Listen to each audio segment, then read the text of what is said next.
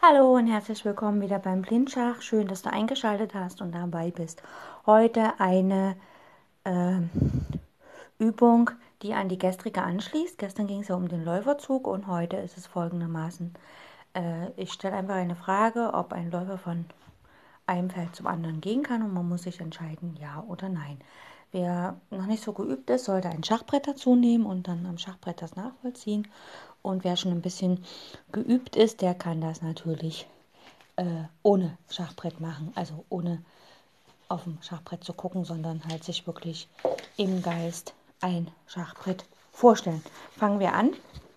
Und zwar geht es darum, ob ein Läufer von A3 auf das Feld G8 gehen kann. Ja oder nein.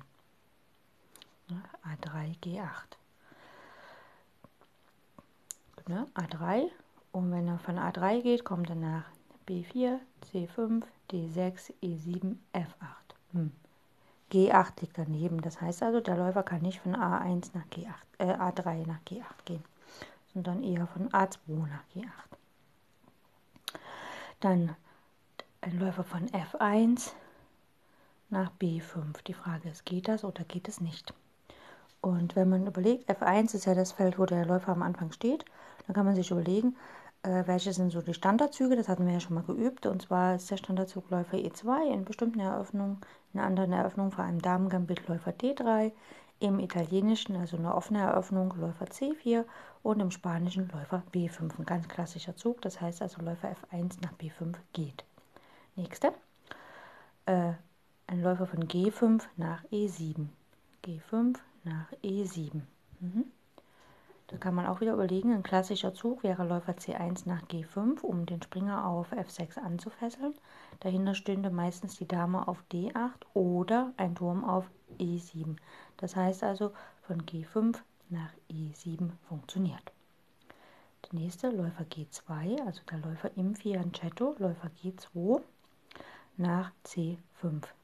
C5 kann man überlegen, das Feld C5 ist ein schwarzes Feld, das, Läufer, das Feld G2 ist ein weißes Feld und damit ist ausgeschlossen, dass dieser Zug ein legaler Zug wäre.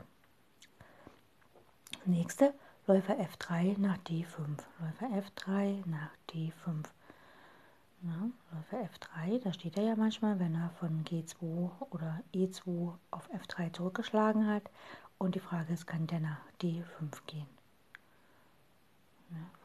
Von F3 nach E4 nach D5, das funktioniert. Und das letzte für heute, Läufer von C5 nach E6, also C5 nach E6. Da kann man wieder prüfen, C5 ist ein schwarzes Feld. E6 ist allerdings ein weißes Feld, weil das Feld E8 ist ein weißes Feld, weil D8 ein schwarzes ist. Das heißt also von C5 nach E6 ist ein illegaler Zug für den Läufer. Jo, das waren die Übungen für heute. Ich wünsche euch viel Spaß. Am besten ihr übt noch ein bisschen, indem ihr den Läufer in die Grundstellung stellt, also nach C1, F1 oder C8 oder F8 und guckt, wo kann der Läufer überall hin, welche Felder könnte er von dort aus erreichen.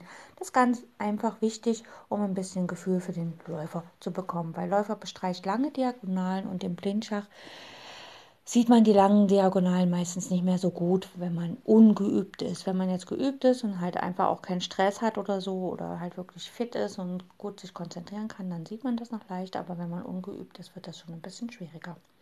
Okay, ich wünsche euch alles Gute und wir hören uns morgen wieder. Und nochmal ganz vielen Dank, dass ihr eingeschaltet habt und toi toi toi bei eurer Verbesserung im Schach.